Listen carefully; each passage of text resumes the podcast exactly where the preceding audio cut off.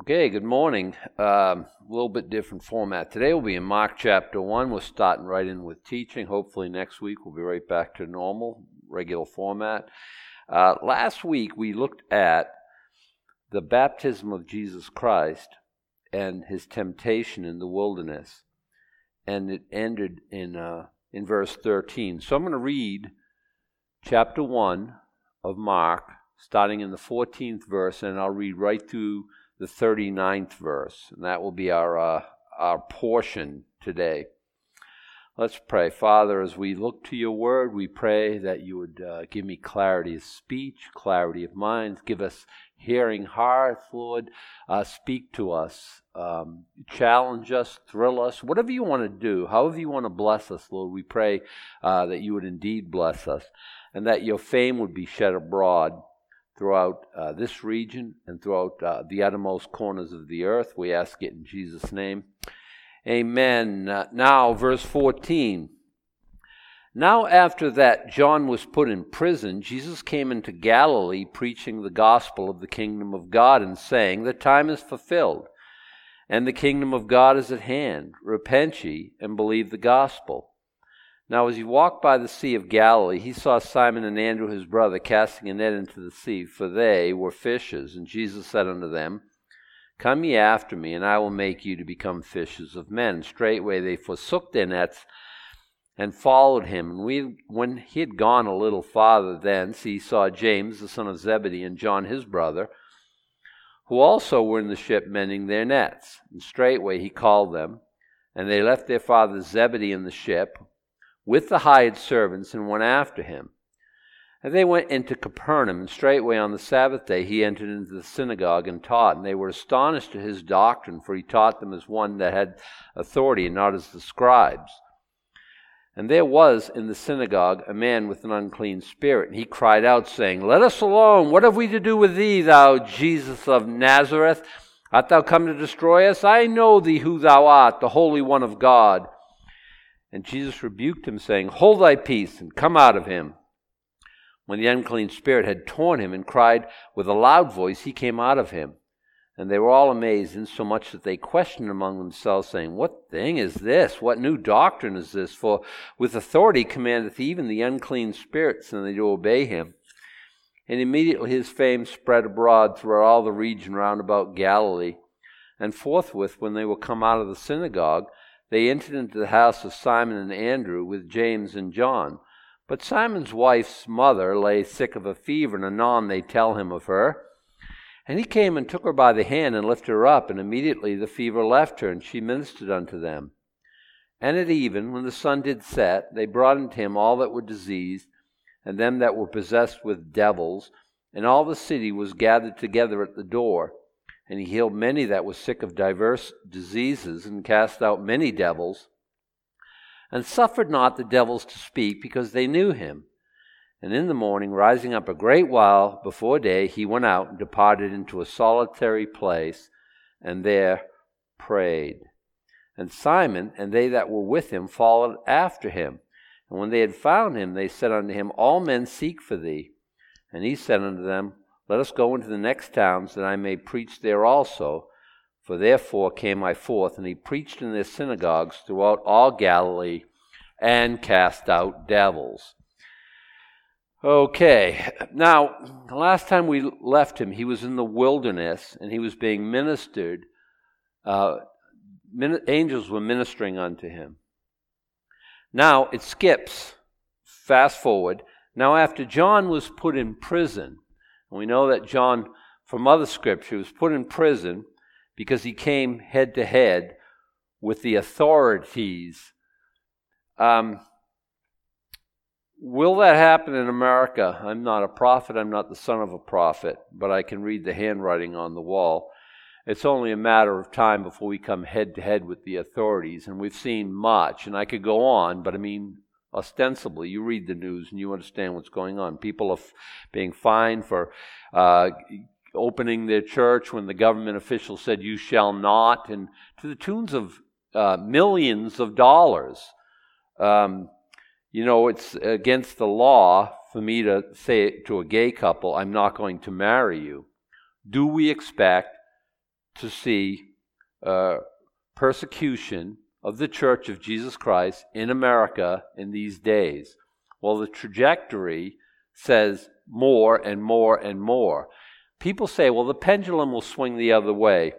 Not fast enough, and the pendulum never comes back. As, once it starts swinging this way, it never comes back all the way. You know what I mean? It, it, I, I, I'm, I have less faith in pendulum theory.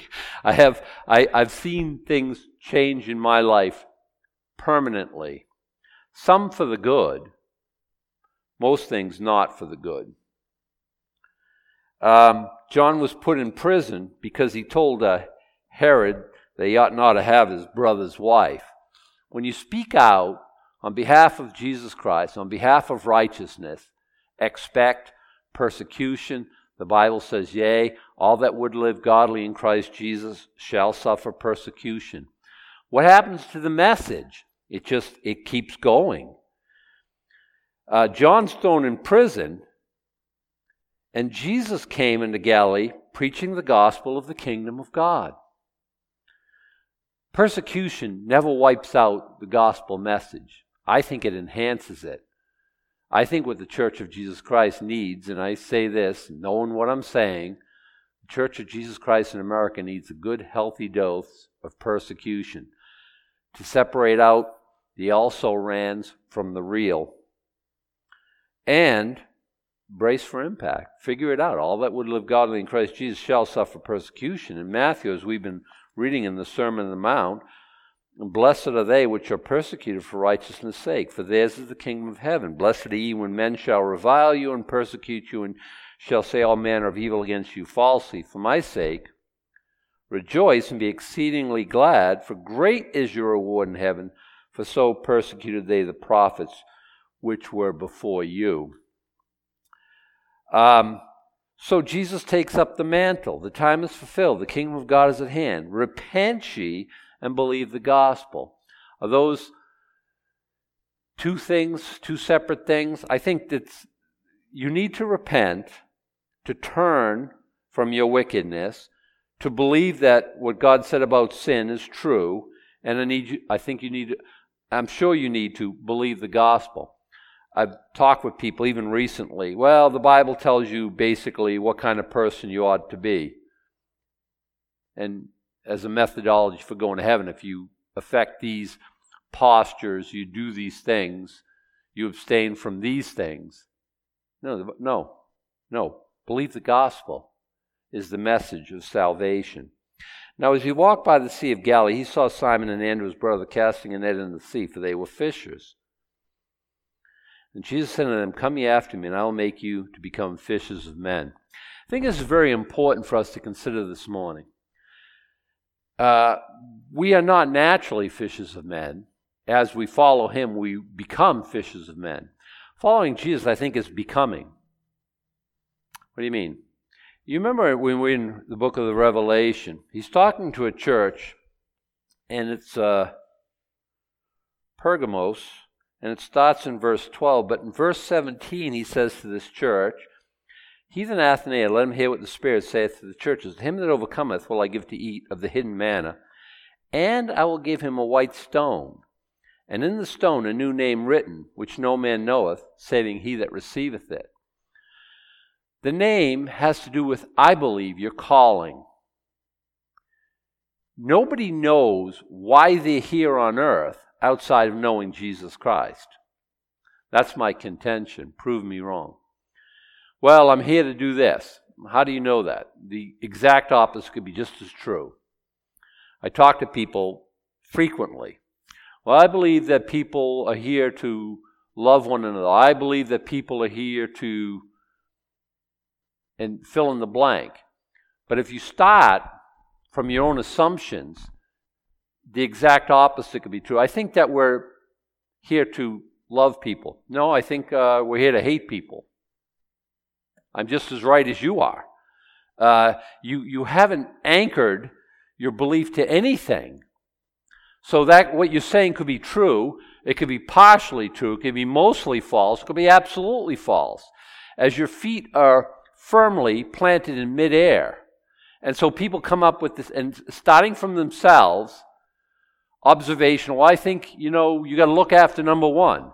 I think you have to take care of yourself. Nobody else is going to take care of you.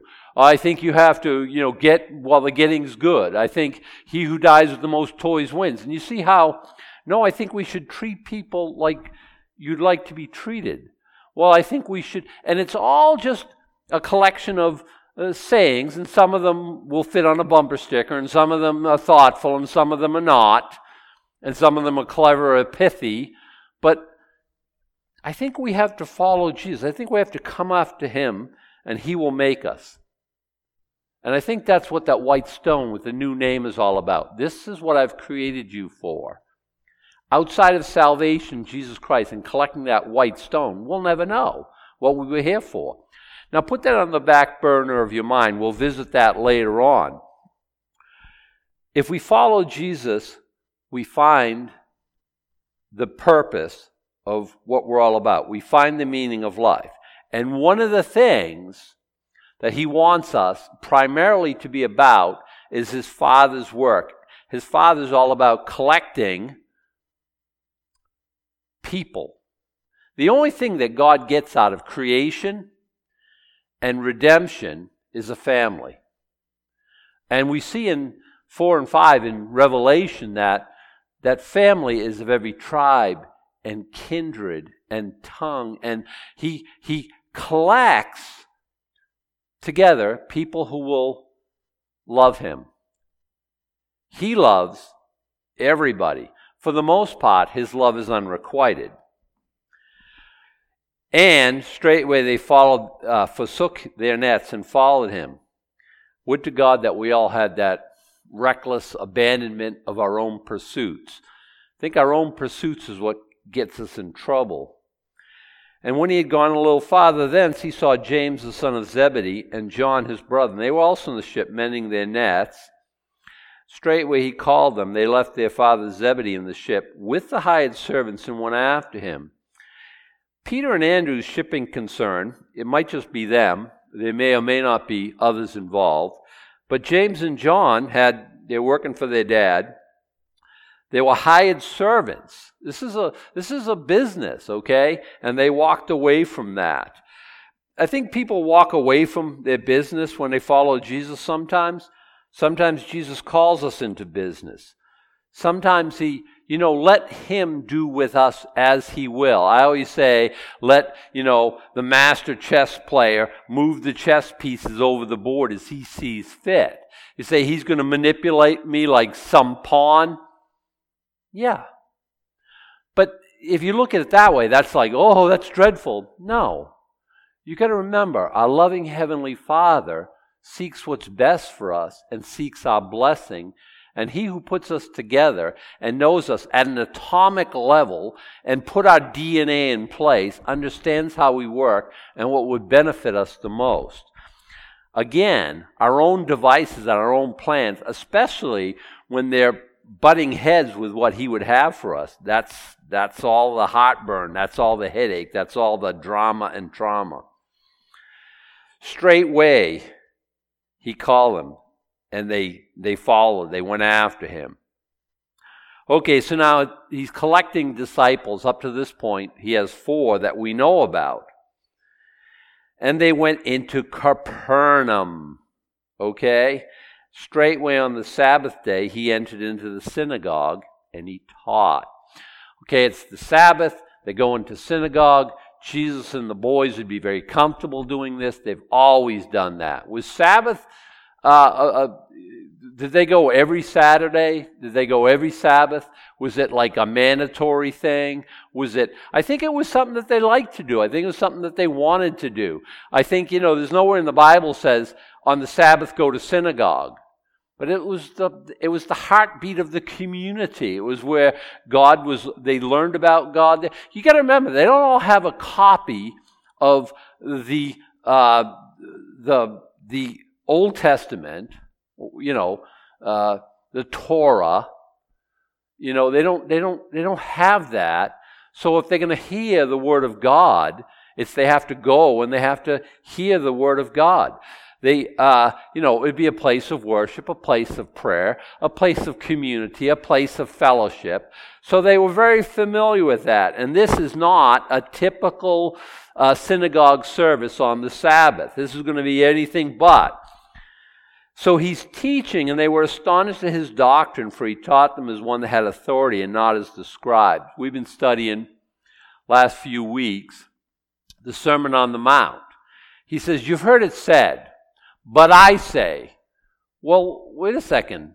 You've heard it said. That came from Sinai. You know, you've heard it said, do no murder.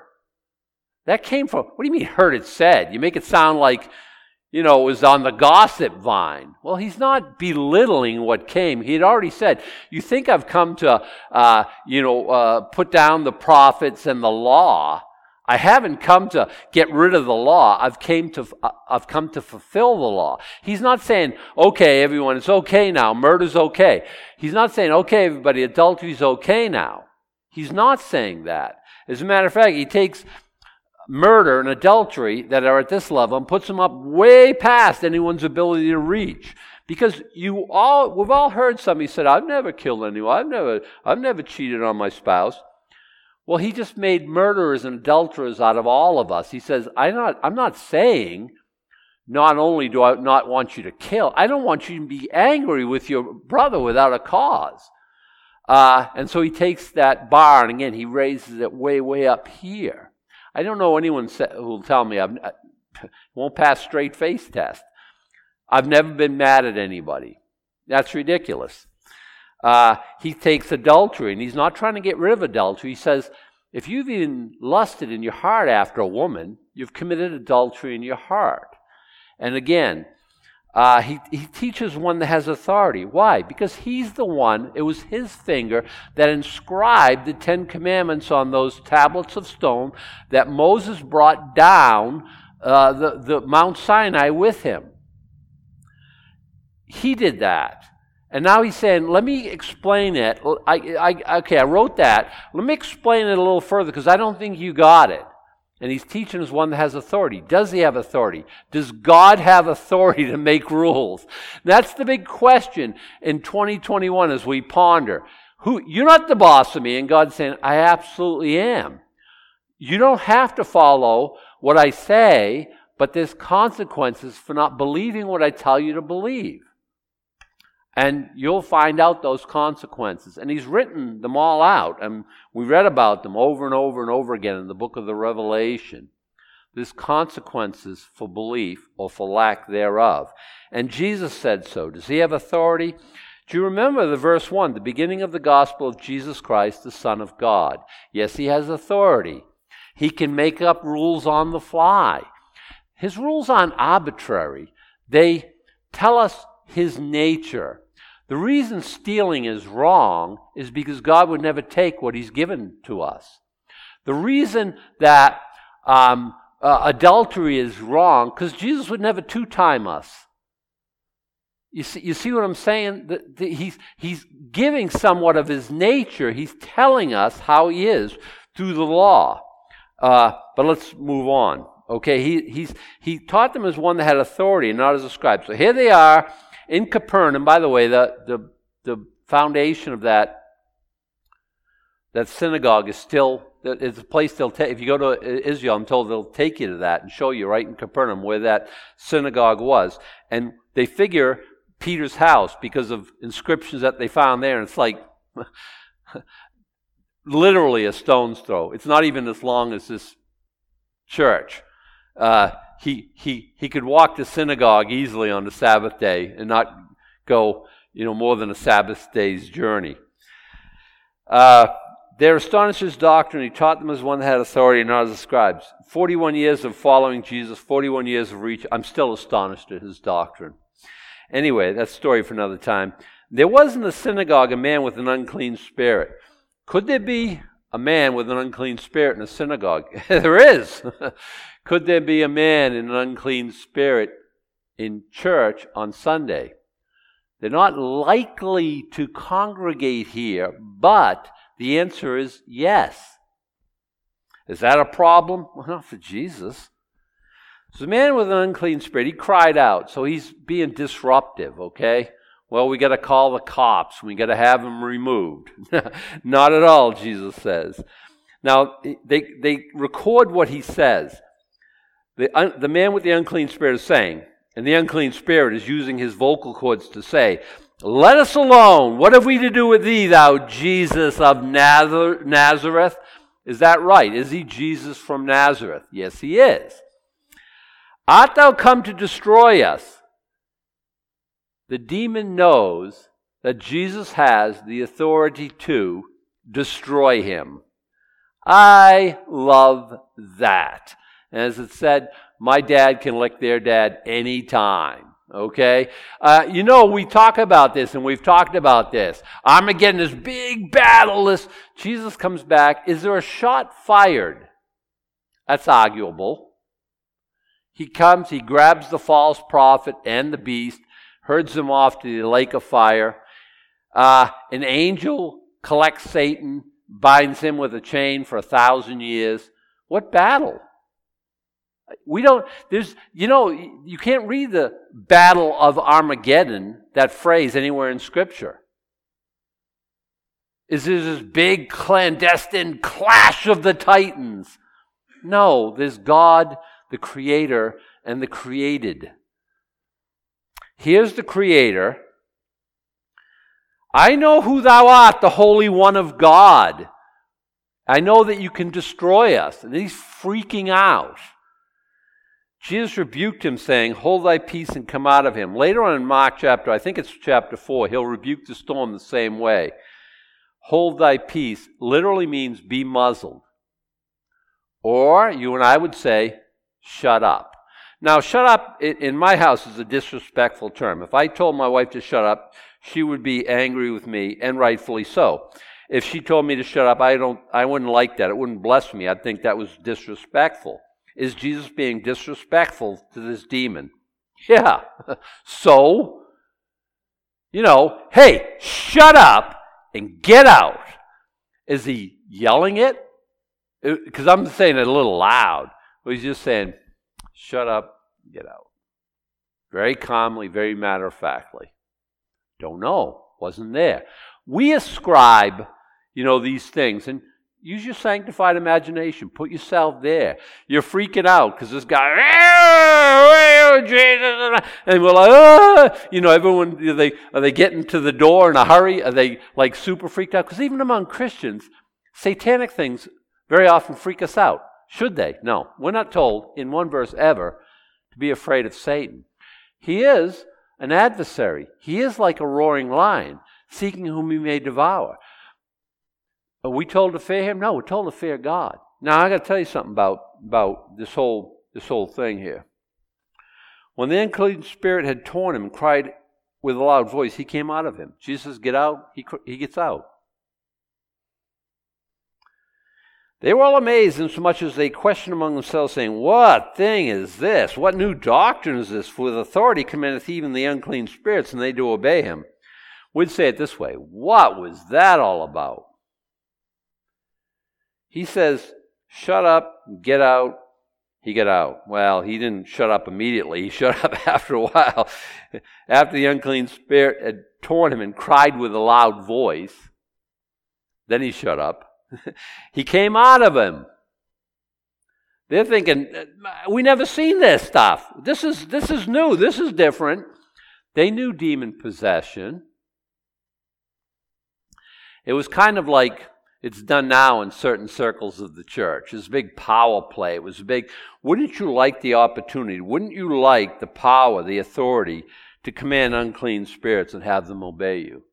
Well, guess what? You do. Um, I, many places in Scripture. Um, the God of peace shall shortly put Satan under your feet. Uh, Romans chapter 16. He sends out the 70 and they go to all the places he's going to preach, and they come back saying, even demons were uh, subject to us in your name. He's like, yeah, I saw heaven, I saw Satan fall like heaven from light, fall from heaven like lightning. Don't rejoice over that. Rejoice that your name's in the book of life. You know, in Psalm 91, one of my favorite Psalms, I'll look at it right quick, if I can find it right quick. uh, I didn't put a bookmark there. 86, 88. Psalm 91. Thou shalt tread upon the lion and adder, the young lion and the dragon shalt thou trample under feet. Again, it's underfoot. Why is that? Um, you, why are you going to tread upon the lion? Because that's a symbol of Satan. Why are you going to tread upon the adder? Because that's another symbol of Satan. He's like a roaring lion. He's a nasty snake. The young lion, the dragon, shalt thou trample underfoot. God has given us this authority. God forbid that we should refrain from using it. The unclean spirits, they do obey him and us. Don't be listening to Satan. Don't let him put fear on you. I, I say this all the time. God hasn't given us a spirit of fear. You'll figure it out eventually, I hope. If it's not from God, it's from Satan. You don't have to be afraid. And I've said before, and I've said wrong, by the way, the opposite of fear is faith. Say, that sounds right. The opposite of fear is love. Perfect love casteth out fear. That's what Scripture says. Once we understand who Daddy is and how much He loves us, we become that place of 10 foot tall and bulletproof. Nothing comes to us that's not Father filtered. What's, what are you nerved up about? I don't know that you know what it is to be a loving Heavenly Father, then, or a loving Father. Um, once you understand that, Okay, immediately his fame spread abroad throughout all the region round about Galilee. And forthwith, when they would come out of the synagogue, they entered the house of Simon and Andrew. Simon and Andrew lived together? Well, maybe, I think they're from Bethsaida. Uh, maybe this is just to have a place where they stay, you know, for the fishing season. And with their family, apparently, because Simon's wife is there and Simon's wife's mother. Is it okay they, uh, that uh, Simon is is he? It's okay that his mother-in-law comes live with him. I think it is.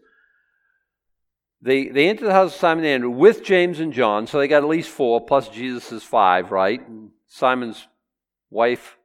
Oh, hey, you brought all these people home. I haven't had a chance to clean. Oh, she's got nothing prepared. Oh, none of that. We don't know, right? Is this okay? Uh, uh, you know, bringing the boys home after. Uh, hey, you got you got to see what happened in synagogue today. It was crazy. Uh, Simon's wife's mother lay sick of a fever. None they tell him of her. When somebody's sick, bring him to Jesus. Tell Jesus about it. We call it prayer. Uh, when I first read this, and I read it in the Gospel of Matthew, it's in there, and I found out that our first pope, Peter, was married. It was a real revelation to me. And the only reason I mention it is because the Bible says that the Spirit of truth will lead you into all truth. I stopped thinking about in short order things like popes and, uh, you know, celibacy among clergy and things of that nature. But it was just, you know, a little bit here, a little bit there. And the Bible tells us a little here, a little there, here, a little there, little line upon line, precept upon precept. That's how we do it. And you don't know everything the first month you get saved, but I will tell you this God can take you from neophyte to wizened, seasoned saint in a very short time if you open yourself to Him and let the Spirit of God lead you. Uh, so she's got this great fever, Dr. Luke tells us in his gospel, and he would be concerned with that. He came and took her by the hand and lifted her up. Immediately the fever left her, and she ministered unto them. She ministered as soon as the fever. Now you know because I know a few people have a fever. Takes you a day or two to get straightened around, get back on your feet. You know, Jesus heals. He heals somebody who is crippled from birth. And yeah, the word is crippled in the Old Testament. We know it's handicapped, okay? And they've never walked or they've never seen. And they need physical therapy for weeks and months. And the muscles have to learn how to. Uh, how wouldn't you, if you never walked, have to learn how to walk? Not when Jesus is. That's why I'm saying he'll take, he's miraculous. You know, you gotta, it takes 41 years to know what I know. Or 41 months or weeks or days when God's driving. He'll get, because of the, I think the, the hour that we're living in, he will take a young man and make him an old man because he does that. It, it, takes her a while to get back on her. It takes her no time. He lifts her up, and she's in ministry mode. I think I like Simon's wife's mother. I think I like her. Oy vey, you're so skinny. She's running around, getting, you know, slaughtering fish, doing whatever, and taking care of Jesus and the boys. Um, I, I, she ministered unto them. What does that mean? It means dinner. And uh, and at even when the sun did set, people call this a day in the life of Jesus Christ. He starts out in synagogue. He has dinner with, uh, you know, at, at uh, uh Peter and Andrew's house. Uh, heals uh, Peter's mother-in-law. And at the end of the day, and at even when sun did set, they brought unto him all that were diseased, and them that were possessed with devils. And all the city was gathered together at the door. And he healed many that were sick of diverse diseases, and cast out many devils, and suffered not the devils to speak, because they knew him. Well, you know, the devil in verse 24 is very orthodox. Did you notice that? People that I talk to don't know that Jesus can destroy devils. They don't know that he's the Holy One of God. But the devil knows it, and his minions know it. So why doesn't he doesn't say anything here that's untrue in verse 24? Why doesn't Jesus let him speak? Is going to get more famous, right? He doesn't want that sort of advertisement. He doesn't want hell to speak of him. Um, devils still speak about Jesus, but they rarely ever say anything that's worth hearing. And here he tells them to shut up, and they, he doesn't want that. So he heals many of diverse uh, diseases. What are those diseases? Meningitis, palsy, cancers, heart disease. I don't know what the what they are. Is there anything we can bring to God where God says, "I'm stymied. I've never seen this before. Oh my goodness, I don't even know what I'm going to do." It doesn't matter what was brought. It, it, a guy has got no eyes, a guy who's missing a leg, a guy who, you know, a lady who can't stand up straight. You know, we see all through Scripture. Uh, next week we'll talk about him healing, cleansing a leper. Impossible. Impossible. Not for Jesus. He, he does, I think we don't see much these days. And I don't think we ask much of him. Every week I say, anyone needs prayer, and I wouldn't miss an opportunity to get prayed over. I, I, I shouldn't say that. I mean, I've missed many opportunities, but I think like, and I don't don't think I don't pray but I, uh, listen, I won't say too much. Um, so he heals, and this is at, at, at even when the sun did set. What time is that? At, we don't know what time of year. Let's just say seven ish, okay? How long does it take to heal all these people? The whole city was gathered together at the door. You know what I mean? Eh, he could have taken a second, but I think he spends time with each person. Now, is this is this midnight? Is this one? Is this two in the morning? I have no idea. He healed many that were sick, however long that took. And in the morning, rising up a great while before, how long did he sleep that night? Two hours, three hours, four hours? Not a whole long time. I mean, if you just do all the math, what the, what, what the, maybe it's dark at seven at, at night. Maybe it's uh, sunrise. It's the equinox, so it's seven in the morning. So he's up at five, four. I, I, I don't know. Is he working? Is he working two in the morning? Is he up at four or five? So he's got two or three hours of sleep. I don't know.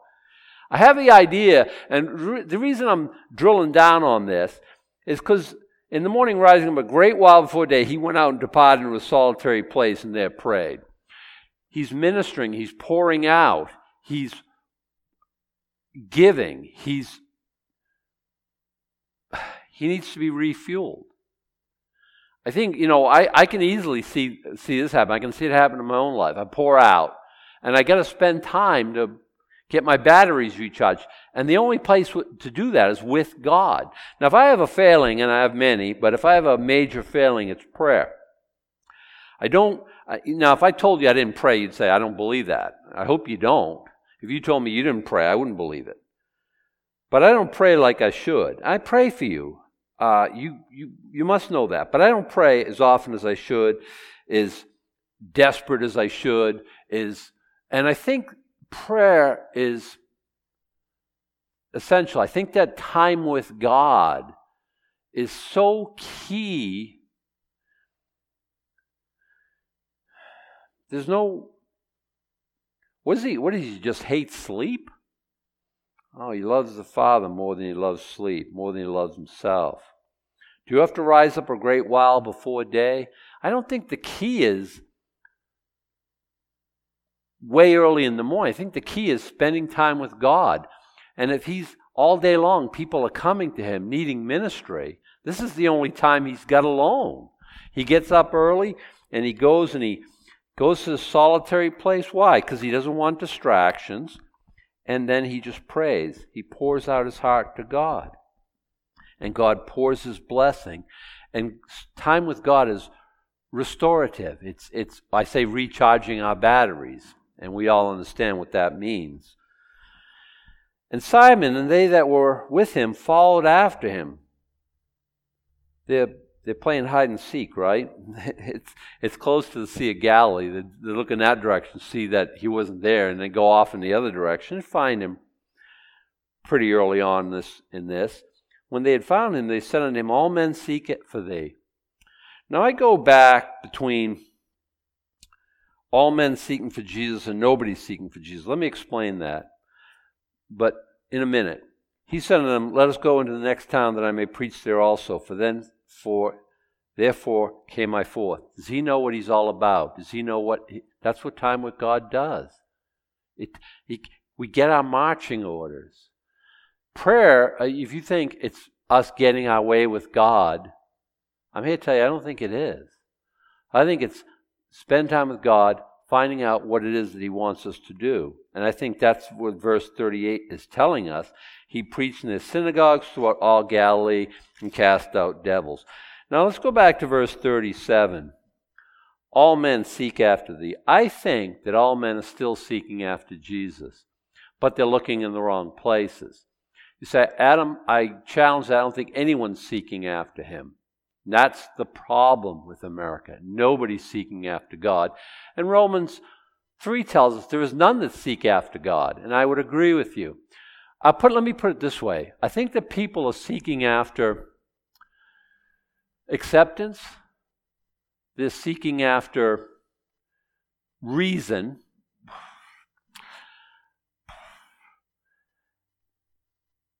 Significance is probably a better way to put it acceptance, significance, and destiny. Where do we come from, which is part of destiny, I think, just the opposite end? Where are we going? What are we supposed to be doing while we're here?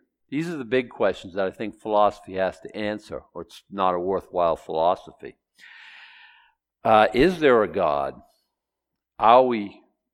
What? How do we? How do we get in touch with Him? How do we and I don't think people are asking these good questions. But I think everyone wants acceptance.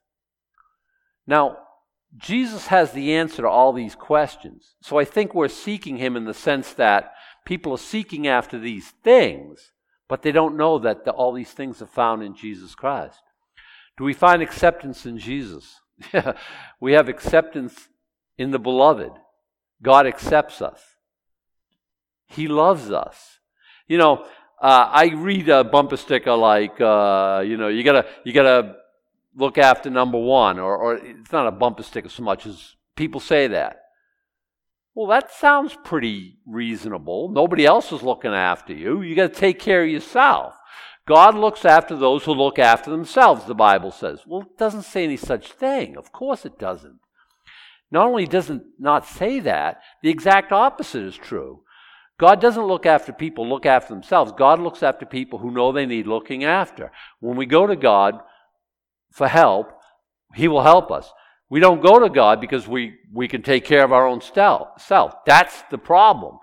So we're not looking for acceptance. We're looking for acceptance, but we're looking for of term. Look, the way I found out is this God loves me. Therefore, I don't have to look out for number one.